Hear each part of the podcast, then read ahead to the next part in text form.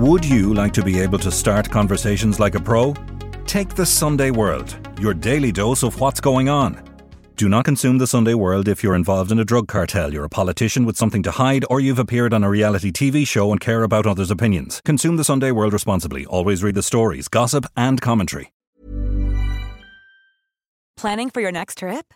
Elevate your travel style with Quince. Quince has all the jet setting essentials you'll want for your next getaway, like European linen, premium luggage options, buttery soft Italian leather bags, and so much more. And is all priced at 50 to 80% less than similar brands.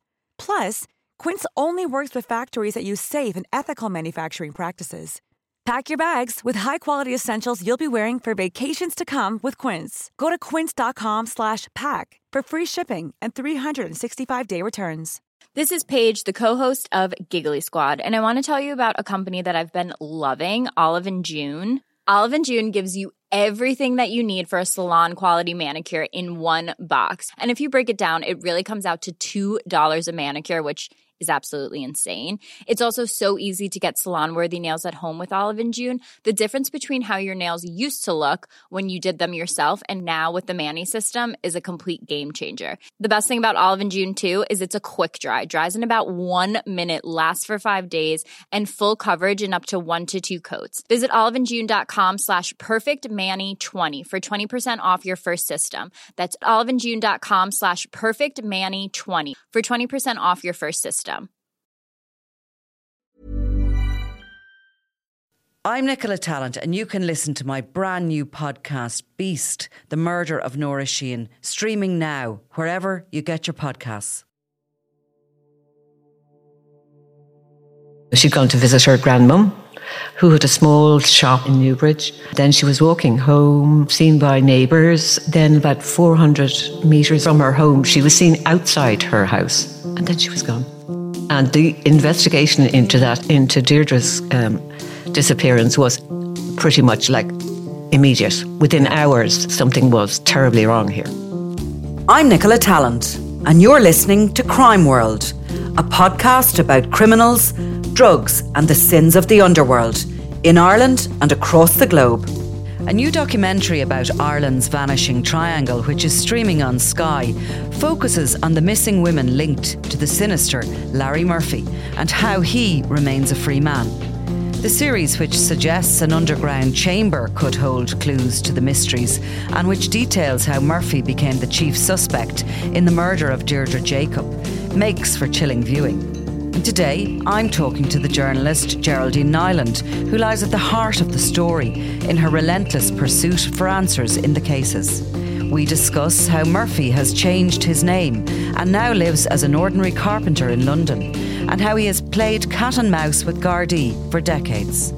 This is Crime World, a podcast from SundayWorld.com.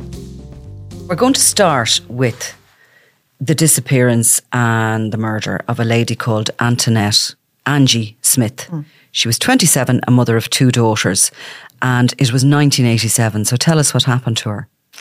Well, the last um, sighting of, of um, Antoinette was uh, she had attended the David Bowie concert in Slane with her friend and neighbor Um, and they, after the concert, they came back into the city. Uh, they went for a couple of drinks. Um, there was a nightclub, as far as I know, in uh, in the, the the old Gresham, and then they left that. Um, met um, two people they knew, um, and uh, her friend wanted to go home, but Antoinette wanted to party on. Yeah. So, because actually Antoinette was staying with her friend uh, that e- that night, and so uh, her friend uh, just flung the keys on the ground and just departed. Um, Antoinette um, then went to D'Olier Street, had something to eat, and then took a taxi uh, with these two guys to uh, Rathfarnham. And from there, we know nothing Until until six months later, um, this guy, this man was out walking uh, with his two kids and his dog, and um, they were. Uh, it's, it's kind of a bog area, um, uh, at Glendoo Wood, and the next thing when th- they were going across the there's a little stream, and then up up into the bog, uh, his daughter started screaming, and um, there was Antoinette Smith. She the the ditch where she had been uh, buried had come away because of the the water flow, and there she was. So would she have been cast out of a car or would she have been dragged to that place? Oh no, there's no way would Yeah. she have been cast out of a car. Um, it's along the military road, um, and in fact, the location was, as I said, there was a stream uh, running parallel to the road, and uh, there was a makeshift um, a makeshift bridge. Which was made actually out of a, the old base of a of a of a of a bed. Yeah. So you actually went across the stream by going on the, the side bits of of the wooden part. What you know, it is the. That's how you got there. So there's no way you could drive a car up there. No. One of these places that, you know, as journalists, we kind of examine scenes as much as anything else that Yeah. sort of maybe say you'd need to know the area. Oh, absolutely. Yeah. Um, absolutely. And um, also, uh, one of the guards who was uh, an inspector at the time who was investigating this, because I would have been based out of Rathfarnham, um, he, he always said that it must have taken two people to, to bring the body across. Now, I always argued with him that, um, in fact, even if you were a hunter or whatever, you would be used to carrying, you know, kind of dead animals on your shoulder. And um, so I disputed that with him. Yeah, yeah. So that brings us, and you know, we will come back to Antoinette Smith and the significance of it, but it brings us to two places. Firstly, to the mountains, Yeah. And secondly, to the next sort of significant things that happens is a series of disappearances of women. Um, I think their names are very familiar to people. Um, the first one that that's next from the is it Jojo Dullard? We have Annie. Annie, of course. Yeah. Annie McCarrick, Yeah. who was originally from Long Island in New York, and she disappeared in 1993. That's right. This is six years later. Yeah. Yeah. So, last confirmed sighting of her from memory was in Sandymount, where she was living, and she was supposed to have taken a bu- bus, Bus. up to go for a walk, possibly on her own. There's some dispute about all that, although they seem pretty sure that she took that bus. Yes, um, it is. Uh, she was actually sighted um, at the bus stop um, in uh, in Ranelagh. Uh, by in the queue uh, ahead of her was um, uh, this girl that she worked with. Who would have known her? Who- yes, Yeah. exactly. So that's really the last positive sighting Yeah. we have of her. And I suppose to explain that when they're looking for sightings in, in these m- mysterious disappearances, if somebody sees a photograph of somebody and they don't know them and they say, Yes, I think I saw them on the bus, or Yes, I definitely saw them on the bus, that's not as good a sighting as somebody who knows you because you will not mistake and you don't need to be shown a photograph. You know the person, that's and you may have nodded at them or whatever. But so that's a really, really firm sighting, isn't it? It is. Oh, absolutely. And the other thing is, Nicola, that um, uh, this this person that she worked with, um, Annie was ahead of her in the queue. Yeah. And so uh, she didn't actually, you know, uh, say hello to her. Yeah. And actually, Annie went upstairs uh, uh, on the on the bus. Right. Whereas the friend was only going a few stops, and she stayed downstairs. Downstairs, yeah. Yeah. Yeah. So, in fact, even that friend can't confirm where she got off the bus. But the suspicion is she got off the bus um, up in the mountains and went for a walk. Again, we've no idea what happened No. after that. She just literally vanishes off the trace, the face of the earth. Yeah. Um, also, Nicola, then um, we do know that she was intending to go f- uh, walking, and the reason we know that is because she had called her friend um, Anne um, to see if Anne would go with her, and um, unfortunately, Anne um, she had a sore leg and she couldn't make it. You also have to look at the time frame uh, because it's like March. And then you have you know uh, loss of light, Yeah, you know, and all the, all those kind of things.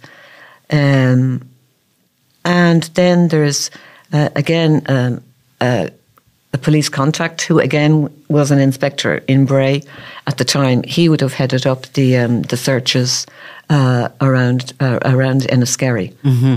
And um, his people would have interviewed the bus driver, and you know people who uh, disembarked in Yeah. Enniskerry.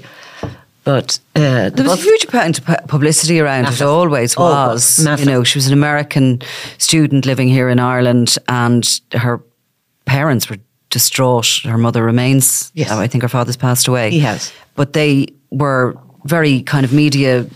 They used the media a lot, even from the beginning, Yeah. and there was lots of reconstructions done, Correct. and it certainly was never and is not a forgotten No. case. No. and yet there's been no sign. no. Mm. So So the, really, the, the question is: Did she actually go into Enniskerry, mm-hmm. or did she get off the bus to meet someone before that? yeah. You know, on that journey. Now, next is a kind of a cluster of uh, disappearances. And um, what occurs is the Gardaí eventually set up a thing called Operation Operation, Trace, Trace, yeah. in order to see if there's any links between these uh, cases, if they can, I mean, they look at all sorts of things. I think people are interested in what they do look at, and they look at victimology and they look at, you know, profiling uh, offenders. They look at the last movements. They look to see if there's anything that links them. And what came of Operation Trace a- and what was their sort of discoveries about these women? And maybe we'll talk about the cases they looked at. Okay. So there was Fiona Pender, Ciara Breen, Fiona Sinnott, Jojo Dullard, Annie McCarrick. They were the women. They actually they, were they the actually targeted six women. Six women, yeah. Um, as the as the kind of the main target, uh, or the yeah main target uh, for Operation Trace. Um, Their remit was to see was there basically links Any between the cases. yeah. They weren't really encouraged to say the word serial killer. No. Ever. No. Uh, and try to avoid it as much as they could at the time. And that is quite understandable because it is going to create a hysteria Yeah. um, if if you're putting out in public that there's a, a Garda unit set up to try and find a serial killer. But I think what they found was from their investigations clear suspects for the case of Ciara Breen. She was 17 and from Dundalk in Yeah. County Louth. She went missing in 97. Um, for Fiona Sinnott, who was 19 from Rosslare in County Wexford, and she went missing in February 1998. And for uh, Fiona Pender, a 25 year old from Tullamore in Offaly, who went missing in 1996. So the other three, Jojo Dullard, Ciara Breen, and of course Deirdre Jacob, who I had forgotten to mention in the in the beginning of it, Yeah. they were the cases that they sort of came away from Operation Trace, seeing possible connections with. Yes. Um, I suppose because um, uh, they were so, the ge- geography um, and the last sightings are, are so closely um, positioned. Uh, I suppose Geographically. geographically. Um, I suppose at kind of around 30 kilometres uh, from one to another. Yeah. Um, and the time frame also, you know, is, is we're not talking years. Yeah. we're talking like months or maybe a year at the most. So um, this does give cause for concern. Yeah, and to dig down deeper into that, I suppose, in the other cases where they continuously look for evidence and they're also looking for the remains Correct. of those women, even though none of those cases, I think, have been um, classified as a murder inquiry. But they all possibly had things going on in the background in their lives that created a suspect or certainly a person of interest in their cases. In the case of Deirdre Jacob, and she went missing in Newbridge on the 28th of July 1998, um, in the case of um, Jojo Dullard and in the case of Annie McCarrick, there was nothing going on in the background of their lives to suggest that there was anybody they had animosity with, that they were doing anything other than planning for the future. So they were kind of random and also they just literally disappear. And I think, in particular, in the case of Deirdre Jacob, But that was um, the case of Deirdre Jacob was the one that kind of set off alarm bells. Yeah. Um, um, because she uh, was home for the summer. She was doing teacher training uh, in the UK, and uh, she just finished her first year. She seemed to be happy. Uh, she'd gone uh, that particular day uh, to uh, firm up her accommodation uh, for the next uh, for the next year in the UK. Uh, she went to the bank uh, in Newbridge, and that was to get money um, to then post to um, to the accommodation address that she had uh, agreed to take. Uh, she'd gone to visit her grandmum, who had a small shop uh, again in Newbridge.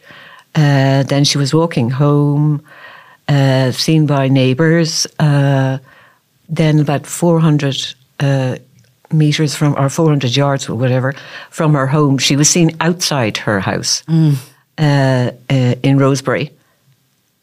And then she was gone. And the investigation into that, into Deirdre's um, disappearance, was pretty much like immediate. Within hours, right, something was terribly wrong here. and not a trace. Not a trace. Not a trace. Nothing left behind on the roadside no, outside nothing. the house. Nothing. Nothing. Nobody saw any suspicious activity. No. She's and actually, and funny, it's a and very busy road. Yeah. Um, so it was extraordinary. Mm-hmm. Extraordinary. I mean, I suppose for the, the, the detectives that started working on that, you know, the hope, of course, is somebody's going to show up, that they, whatever has happened, or they've gone off and all the rest of it. She wasn't the type for a start. No. But it must have been utterly baffling for them to realise they got her almost to her front door. Yeah, it's incredible. Mm-hmm. And also, if you think about it, um, um, the daring um, kind of move to to abduct her um, on this road, which is which is busy, so the chances are, you know, you're really pushing pushing your luck here. Yeah. um, that you're not spotted. Um, but that's what happened. So Operation Trace, as we say, got underway and they were quickly enough able to establish that maybe the other cases had clear suspects. These three cases are sort of kicking around in the same kind of area. Possibly they there could have been the perpetrator, they couldn't, you know, because of course every good detective will tell you you have to keep an open mind, which is a boring thing when you're a journalist to have to write, but it's very true because sometimes, you know, you can go down one direction and close off your mind, Mind, to yeah. everything else. Yeah, yeah. So they were kind of keeping an open mind, but realizing that they possibly were um, connected. And with that, I think as it was beginning to wind down Operation Trace, a man is arrested. Yeah, this So was tell us what happened. Yes. Um, this was uh, in 2000. Uh, yeah, you are right. It was beginning to wind down. Uh, Operation Trace, and then you could almost say out of the blue came this offender. Um, this man had um, abducted um, uh, a young woman from Carlow. She had closed her business that evening. Uh, he um, approached her car, um, banged the door um, against her face, broke her nose, uh, started saying, "Oh, give me the money, give me the money," because it was her business and she had cash uh, from the business. But that really wasn't what he was after at all. Uh, now, again, this is the daring. Um, Yeah. aspect, uh, if you like. Uh, it was a car park uh, in the middle of uh, Carlow. Uh, he then uh, made her take off her shoes uh, and her brown. He tied her hands behind her back. He shoved her into the passenger seat. Then drove a couple of uh, yards to another part of the car park and then transferred her to the boot of his own car. Now, the chances again Yeah. of being Seen? seen or somebody just coming out, uh, uh, it, it's extraordinary. Yeah. Really. This guy is risk. a risk taker. Yeah. Uh, then he drove her to one location, um, uh, which is about 40 kilometres from, from Carlow, uh, Beaconstown. Uh, then he raped her uh, then put her back into the car, and then uh, drove again. Um, I would say probably around 14 kilometres. Um, took her out. Um, uh, she felt that when he was driving, that she that she was going up kind of a, a hill. Uh, then he took her out, brutally raped her again, uh, and by absolute fluke, fluke, two um, came down the the hill, and he became aware of the the lamps, and uh, one of them recognized him. Right. Which is like extraordinary. Then um, he had already put a plastic bag over her head. He'd already also told her the name of his kids, whatever else. So she knew the chances uh, of her, you know, being let go were remote almost. And um, then uh, he was, as I said, he'd done the plastic bag, uh, and then these two guys appeared out of absolutely out of nowhere, um, and one of them recognised uh, this person to be Larry Murphy, Yeah. and he sped the scene. They tried, you know, spent a lot of time trying to calm her down. They brought her then eventually to Baltinglass Police Station. And that night, Larry Murphy went home That's to his right. wife. He did. And got into bed, Indeed, slept. yep. Next morning, police came to the door. that's right. And he went. because they had the, his house under surveillance overnight. Yeah. And um, when they arrived into the house to arrest him, uh, he he uh, went to the bathroom, and uh, one of the the police, uh, the guards, w- went with him, and all he kept on saying, "I don't know what happened. I don't know what happened. Um, I flipped." Mm-hmm. That was his only comment. thing that he had to say. Yeah. So this is the first time he's really come on the Garda radar, even Correct. though locally he's been, there's kind of reports of him acting a bit creepy in pubs around women, but I always wondered, were they in hindsight, do you know what I mean? Hmm. When, when we know now what we know of him. And Larry Murphy became almost the bogeyman Yeah. as he became linked to possibly a suspect in these missing women's cases. Mm-hmm. But people do talk about some of his behaviours. Um, I think he was inappropriate with women, we can say. Yes, he would. Um, first of all, he's he he was a loner, um, and he would sometimes make comments um, about women, um, or even to women, uh, that he didn't like the way they dressed or their makeup, or you know those kind of things. Um, I remember But talking to some people and they would say, oh, he'd come into the pub and he'd just stare over and they'd Yeah. feel a bit creeped out Creeped out, by him, yeah, you know, somebody yeah, like that, yeah. creeped out. But I don't think it's it's it's kind of uh, after the event. There were, I mean, he was in a row between um, between a couple of the guys in in, in a pub where he. Um, was inappropriate to, to one of their friends, Right. Carl. And they So- stepped in. Yeah. Yeah, so it was. Uh, it didn't just these stories didn't just suddenly arrive after he was arrested. Yeah. they were already in the In the in, in the up. In, yeah, And he was a carpenter and he was on the road a bit. And um, yeah, he was a master carpenter. yeah. His his his um, forte was making spiral staircases. Right. Um, oh, yeah, and he he would travel um, to sites and whatever else, um, and to projects. So he was number one a loner. Uh, number two, he had the opportunity to move around the place. Um, And yet somebody who could marry and have children. Correct. You know, Yeah. uh, he was living almost like a well, we we can now say We can now was say, he yeah. living a double life? Absolutely. Yeah. So he's arrested for this horrendous rape. And, you know, you always have to kind of say to people that while these cases are every woman's worst nightmare, they are very rare. It's not often that somebody comes along and picks a stranger up and does something like that to them. That, yeah, these are very, very rare. Yeah. And I suppose one of the interesting things about when I was doing the research initially was to find these uh, this cluster, if you like. Yeah. Um, that again is incredibly rare. Mm-hmm. You know what I mean? So um, So Larry Murphy was first and foremost arrested for this crime Yes, that he he'd been. Mm. caught in the process of committing.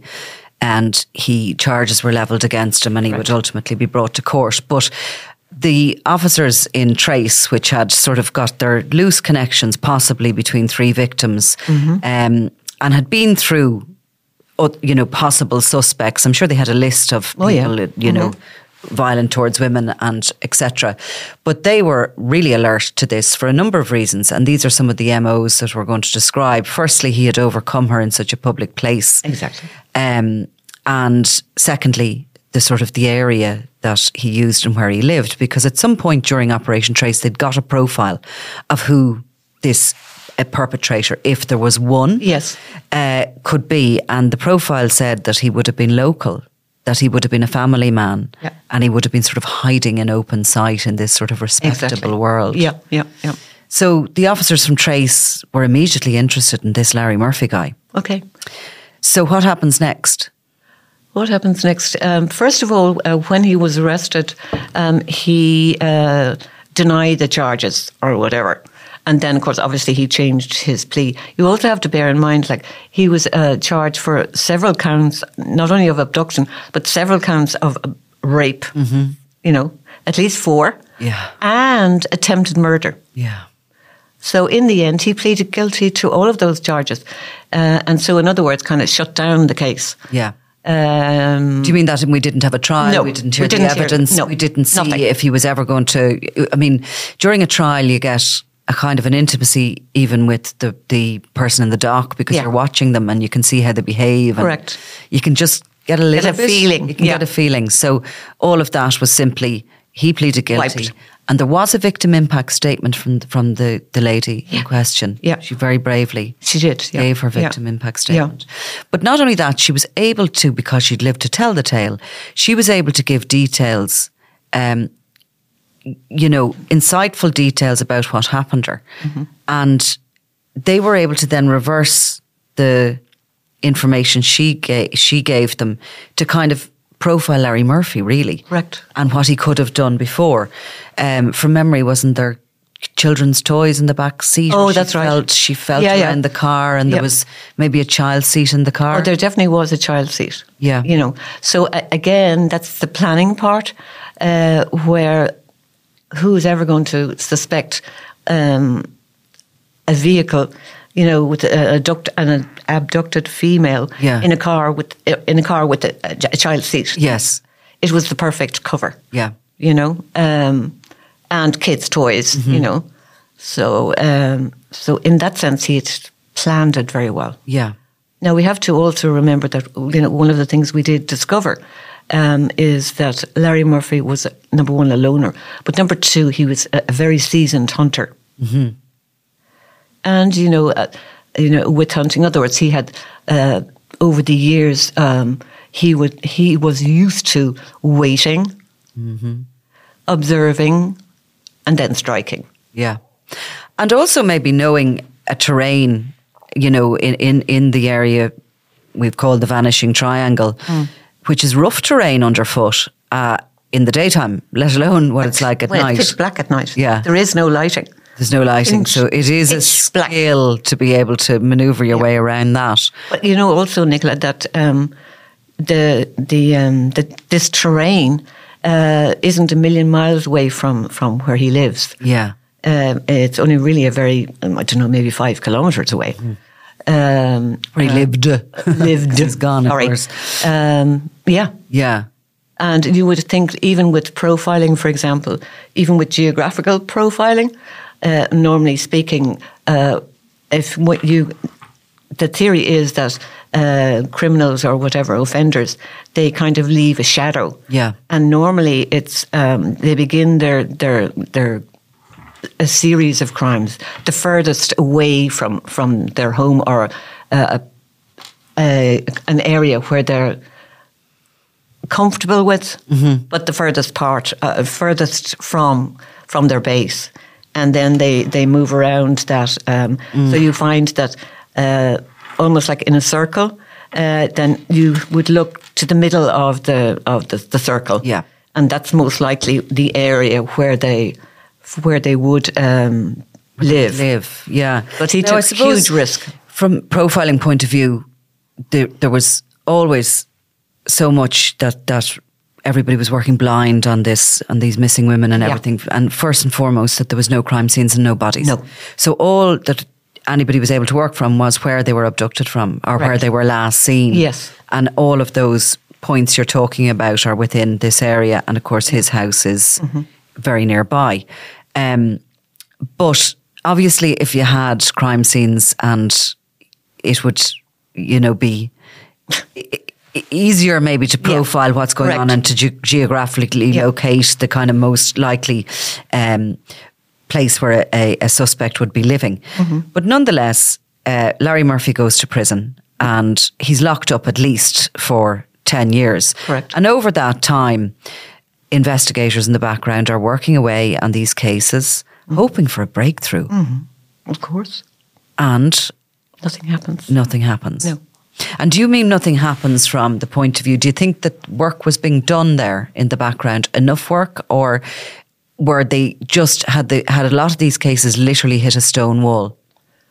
Um, hmm.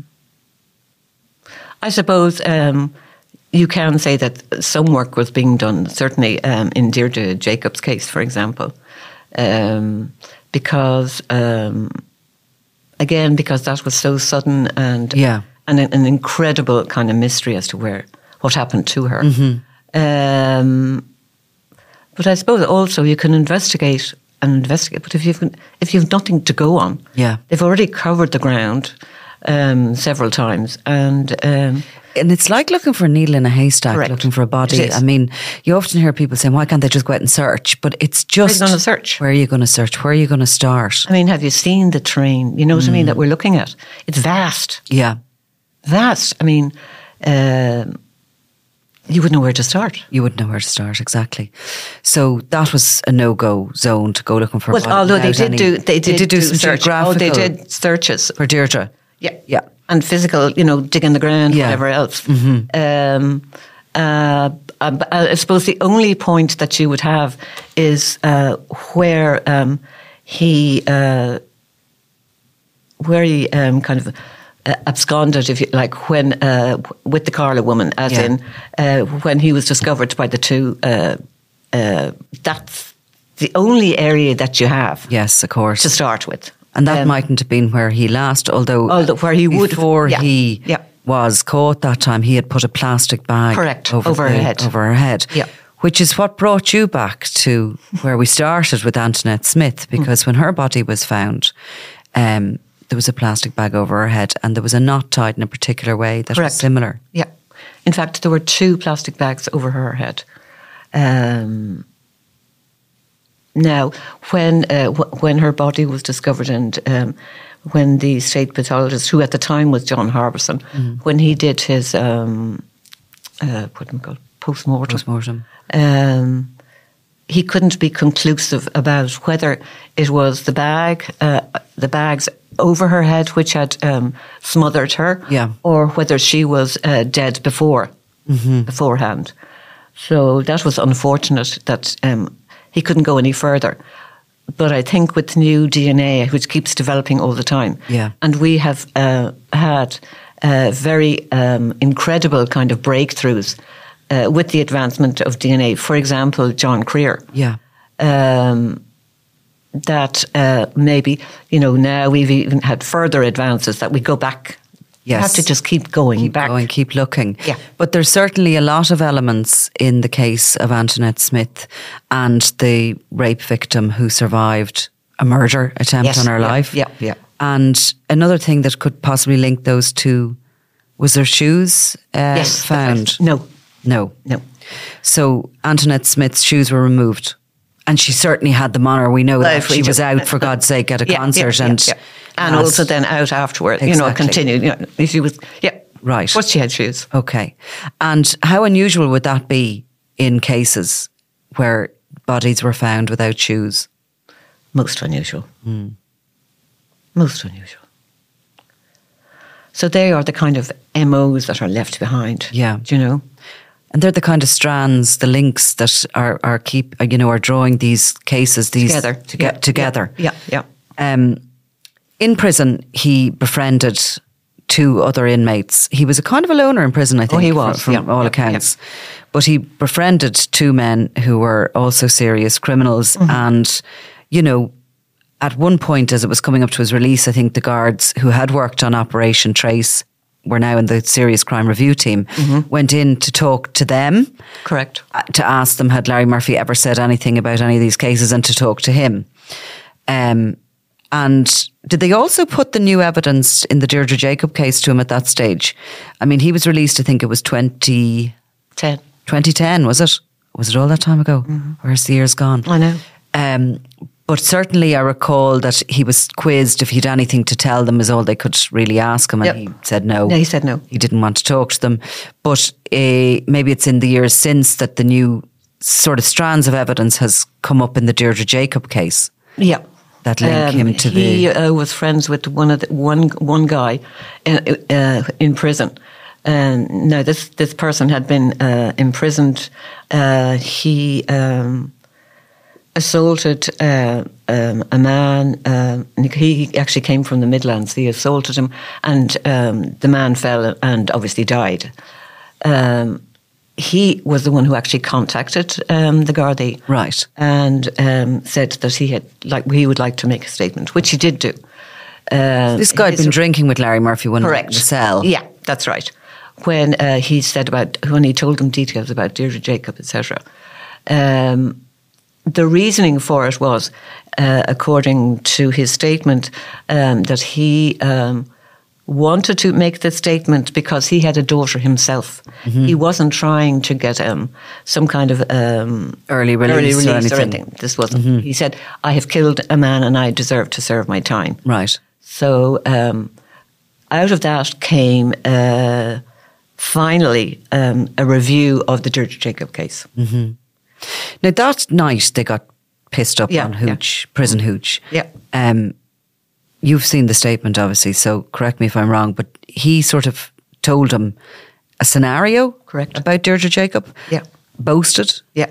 And sort of said that he had punched her, I think, in the face and overwhelmed her very quickly. Yes, Pulled her into the car and driven off. correct. And that he drove to an area uh, whether or not they ever identified it or not, I don't know, but it was near a lake, and that she had sort of come to and struggled. Yeah. And he, Larry Murphy, allegedly uh, on this drunken night, told his his uh, inmate, Inmate, pal yeah. that he had killed her because she struggled too much. Much. Yeah. Keep her quiet.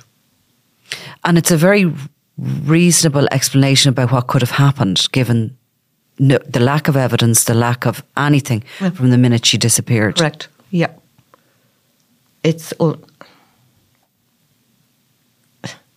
The only person who knows is Larry Murphy, and you, and the, you're also depending on the credibility of of his his mate, inmate, cell inmate, and as I said, to me, um, the fact that he's not looking for early release, he's explaining that um, he has a daughter, uh, and this shouldn't he, this guy shouldn't be wandering around, um, and the fact that he absolutely admits that um, he killed a man, and so therefore he deserves to serve his time. Yeah. So he's he's saying, "I have nothing to gain here." Sometimes we have to take information from criminals because they're the only people Yep. close enough Yep. to either the other criminal or, in the case of organised crime, the actual action that Correct. know Yep. the real details. And, you know, they come for all sorts of reasons and with all sorts of motives. And you look at that motive and you wonder, am I okay with that? Hmm. He clearly wasn't going to get out of jail or gain anything No, from this. So that's important, I It is think. important, Yes, yeah. no doubt. It's Mm-hmm. important.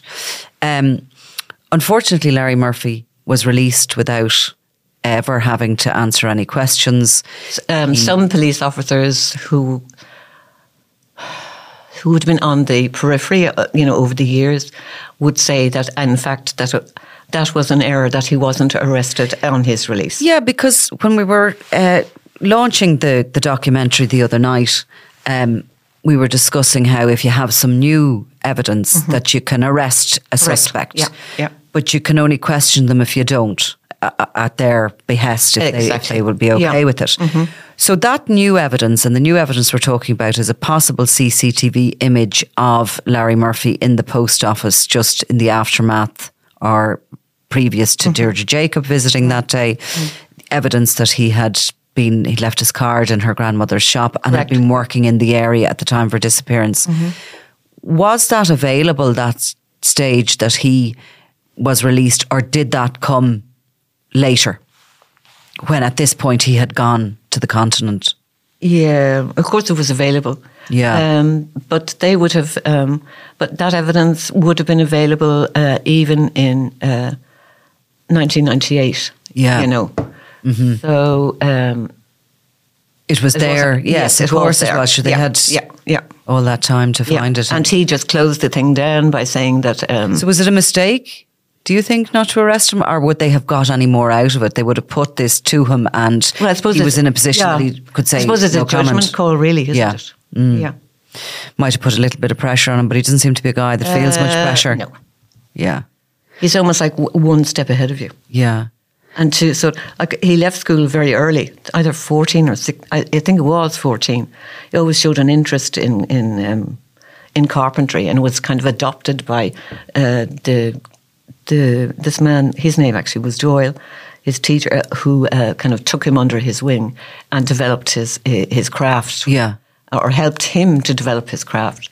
Uh, but never underestimate his um, his acumen uh, for um, because even as a master carpenter, you've got to work out the um, the fine details Yeah. in a mathematical way, which is very disciplined, uh, and he carries that skill with him, Right. and most likely carries it into into into whatever he does. And it allows him travel as well Correct. because Yeah, you don't me- necessarily need the language skills for No. a trade like that. No, no. I think there was at one point he was in Barcelona. Did he have his passport stolen? And he had been working in the boats, like the seasonal Yeah, of course. work. Yeah, yeah. Um, but he, he left Ireland and he went to the UK. He's been in the Netherlands. Yeah. He, he was videoed uh, by a media organisation in Amsterdam. Yeah.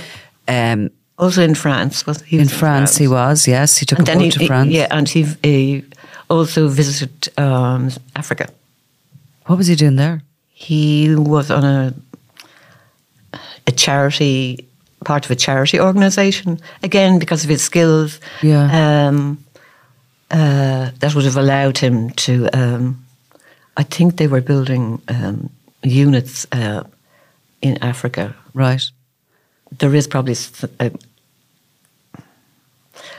I've not been able to confirm which charity it was. There's, I mean, n- nobody has ever caused the same sort of hysteria among the public. Every now and then we get a blast still of messages in that he's in Wexford or he's here, there, everywhere. Um, he never returned to Ireland, though. Sure, he didn't. Well, he was warned by his um, by his brother uh, never to return. And he was followed around by the media if he actually he was. genuinely was here. Yeah, yeah. So he's 13 years gone out there. And, you know, I was a bit perturbed to hear that the um, threat level they have on him as regards surveillance on him has reduced, Reduced, significantly yeah. because he hasn't been caught doing anything. No. Um, in Ireland, uh, because he, the sex offenders register only be- became operational um, a year after he was released uh, from prison. Uh, so he's not on the sex offenders register here, but he is on the sex offenders register in the UK. And um, he's been really um, very uh, cooperative. Um, He's currently living there yeah, in London. In London. Um, but what uh, initially, obviously, he was uh, uh, rated as high risk for reoffending, and now that that has been reduced to medium risk. right. Um, He'll never go under that, I imagine. You'd like to think. yeah. I can't imagine it because even the uh, when he was in prison, he refused, obviously, to have any uh, therapeutic um, uh, uh, involvement. Um, he uh, wouldn't chat to the um, the the psychologists, etc. So they actually had to, from a distance, evaluate his behaviour and and whatever else. and the evaluation was that he um, he can be quiet and controlled, and then he can uh, go into um, a rage. He uh, so, but they in the end said that uh, his propensity to reoffend was high. Yeah. And, you know, he could be going in rage and then he was controlled. You know what I mean? He, uh, yeah, he's psychopath. Yeah. Well, he's that for sure, yeah. Which is something that gives him the ability to go and settle elsewhere and live anywhere in any community Yep. without the familial ti- ties that most of us would need and the community ties and the familiarity of maybe where you've grown up, etc. That he doesn't need any of that. No. He can exist anywhere and uh, he doesn't even need people because No. he is that sort of lone wolf, even though he has been over the years um, seen in the company of other offenders Correct. who are pretty nasty guys too. He's able to hold his own. Yeah. But I, I, I think never underestimate him. Is really what I think. And um, the other thing, he's assumed um, a new uh, identity in, in the UK. Uh, What's his name? His name now. He's actually changed his name by Deed Poll, and now his name is Charlie Doyle. But Charlie is C H A R L E Y. Right. Okay. Yeah. Um, and funny enough, um, if you look at the Irish uh, translation for Charlie E- EY, it means free man. Right. Right. That could be just a coincidence. It could if be. you It could be. So, this documentary, by the way, which is beautifully made and filmed, and uh, I said the other night at the launch that I thought, well, you know, it's so sinister, um, but the landscape is beautiful oh, as well. incredible. Yeah, yeah, yeah. The landscape is similar because of the content and, and the context in which we're looking at it, but it is beautiful. And you're at the centre of this documentary because you have been investigating it throughout your journalistic career and And beyond. and beyond. Yeah. Um, and I suppose, what are your hopes for this? I mean, it's a very powerful piece of television. Um, and we know that the file returned from the Director of Public Prosecutions in relation to a murder charge against Larry Murphy for the disappearance of Deirdre Jacob, and it came back with no prosecution. That has disappointed a lot of people.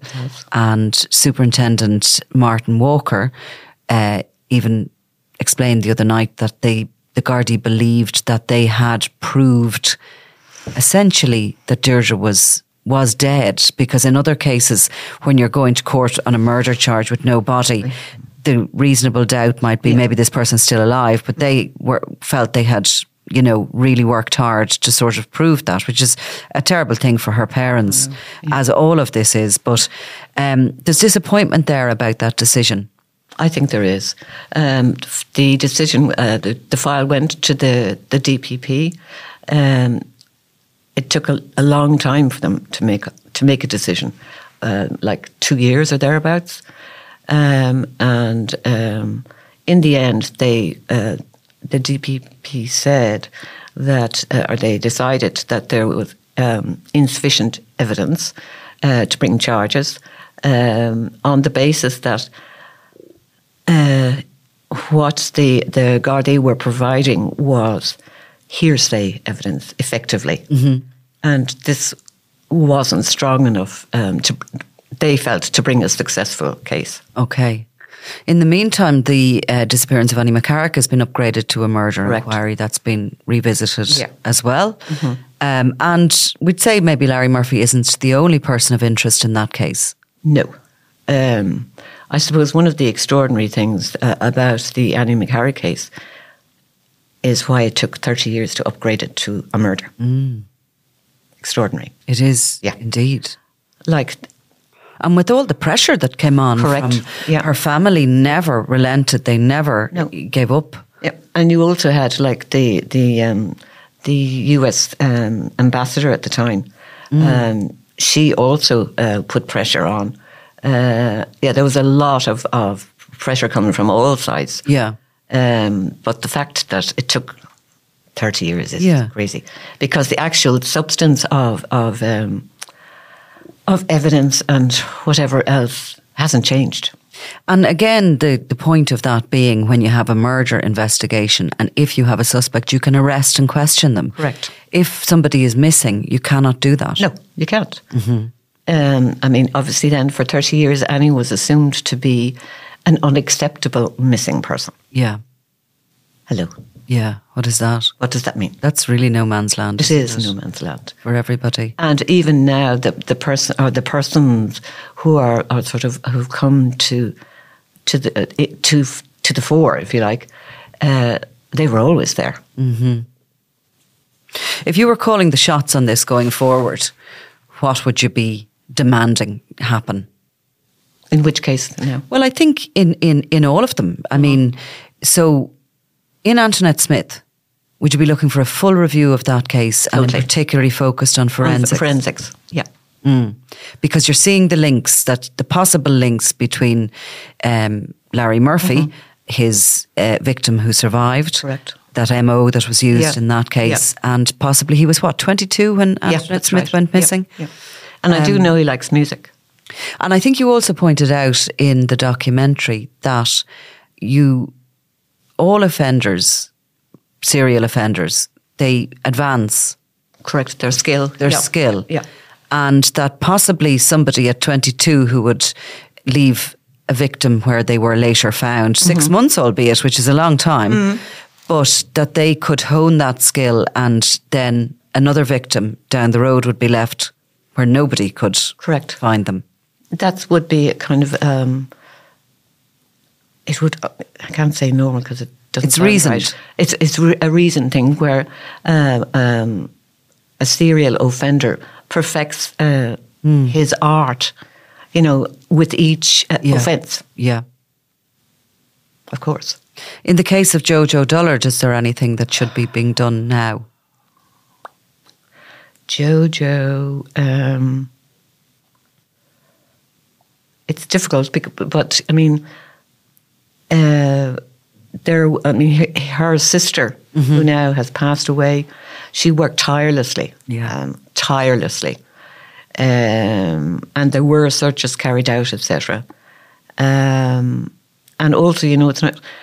Again, Larry Murphy lived very close by. Yeah. So, like, I don't know what else they could do. I suppose, in a way, keep it alive and Keep, exactly. Keep, That's the whole point. That's all you can do. Appeals Yeah, yeah, hope yeah. somewhere down the Yeah. road, a little tiny little. All you need is a smidgen, smidgen to, to yeah. and you know, it's for people to say, "Oh, I'm sure that's not relevant." Yeah. Mm. Never say that to yourself. If something, um, if you have something on your mind, bring it forward. Annie McCarrick obviously has been upgraded to a murder inquiry, Correct. and the uh, Deirdre Jacob remains a murder inquiry, Yes. and obviously that's still an open book. And any further information that comes in, the cold case reviews can often be very, very slow. Very. But I suppose really um, it depends on, well, at the end of the day, Nicola, it's the matter of uh, committing funds, Yeah. committing finance to, to these um, upgrades, if you like. And it really all depends on what uh, finances are made ready to, uh, to these uh, cold cases.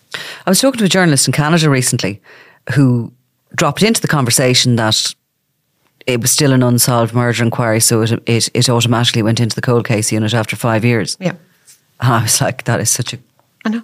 Obvious Yeah, thing to do, isn't yeah, it? yeah. A fresh set of eyes on, on something like that. Exactly. And these cases, it's not as if there's hundreds of them. No, There isn't very many of them. It is a hugely rare thing to happen. But Brian. also, and also, Nicola, you have to look at the fact that um,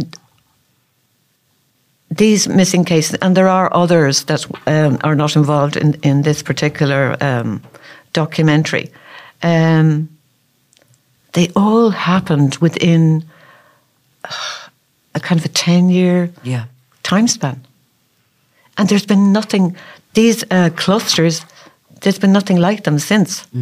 So, how do you explain that? Like we've sort of 12 murderers running around the place and they all were really they really got a break. The perpetrator was either dead Yeah. or maybe was Yeah. locked up, was he? Exactly. exactly. Um, now, there's another aspect of the documentary which is utterly chilling, and it did keep me awake the other night. Like, I don't get scared easy, but those underground tunnels. That was Oh, amazing. amazing. Yeah. And we'll just explain it in brief so as not to, you know, give away everything that's hmm. in the show. But there is this ancient sort of underground Chamber. chamber mm-hmm.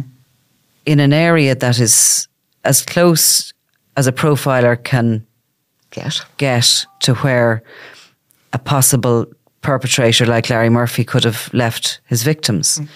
And it should be searched. Oh, that's- this this is um, a contribution made by uh, a forensic um, Geologist, is geologist. he? Yeah. and um, he actually is Irish, although he actually is based now in Frankfurt, and he. Uh, David Kenny is yeah, his name. David Kenny, and um, he's been looking at these cases for the last twelve years. Yeah. uh, off his own bat. And um, he has discovered that, Well, we know that the terrain um, uh, near where um, the uh, Carla woman escaped uh, is a very ancient. Um, there's a very ancient subterranean under under uh, underground, and uh, he has been quietly working away, uh, and he has discovered. Um, uh, ancient uh, chambers under uh, under the the ground, and that um, he has now decided he's going to pr- prepare the um, prepare a report for the Gardaí. And he And- believes They uh, he actually. Off his own bat, also uh, involved uh, search dogs um, uh, from the north of Ireland, cadavers. cadavers. And extraordinarily, uh, they have point, pinpointed uh, separately, not, not together, the two dogs, separately, the same spot. Yeah. So you can't let that rest. No, and surely a search of a, a pinpointed area isn't that big a deal. No. You know, we're not talking about go out there. 30 and- miles or, no. yeah, no. We're talking about Yeah. and and, and that, also, the important thing is to get um, to get a, a warrant to search the area. Yeah. because part of this land is, is uh, private property, so we need no fumbling or um, distortion or uh, um, contamination of evidence. So I would hope that um, that's the one thing that'll come out of this. yeah, yeah. At the, at the one at least, I think it is. Um, again, it is such an interesting documentary. It's in two parts. It's called Six Silent Killings: Ireland's Vanishing Triangle, and it starts streaming on Sky and now on just November, not December. Sunday. I haven't missed a 12th. The 12th, exactly. So, Geraldine Niland, thank you very much. You've been listening to Crime World, a podcast from SundayWorld.com, produced by Ian Mullaney and edited by me, Nicola Tallant. Research assistant is Claudia Mani. If you like this show and love true crime, leave us a review, or why not download the free SundayWorld.com app for lots more stories.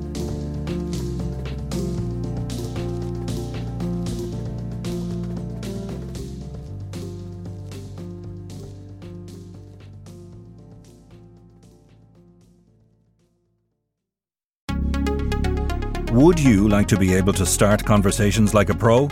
Take the Sunday World, your daily dose of what's going on. Do not consume the Sunday World if you're involved in a drug cartel, you're a politician with something to hide, or you've appeared on a reality TV show and care about others' opinions. Consume the Sunday World responsibly. Always read the stories, gossip, and commentary.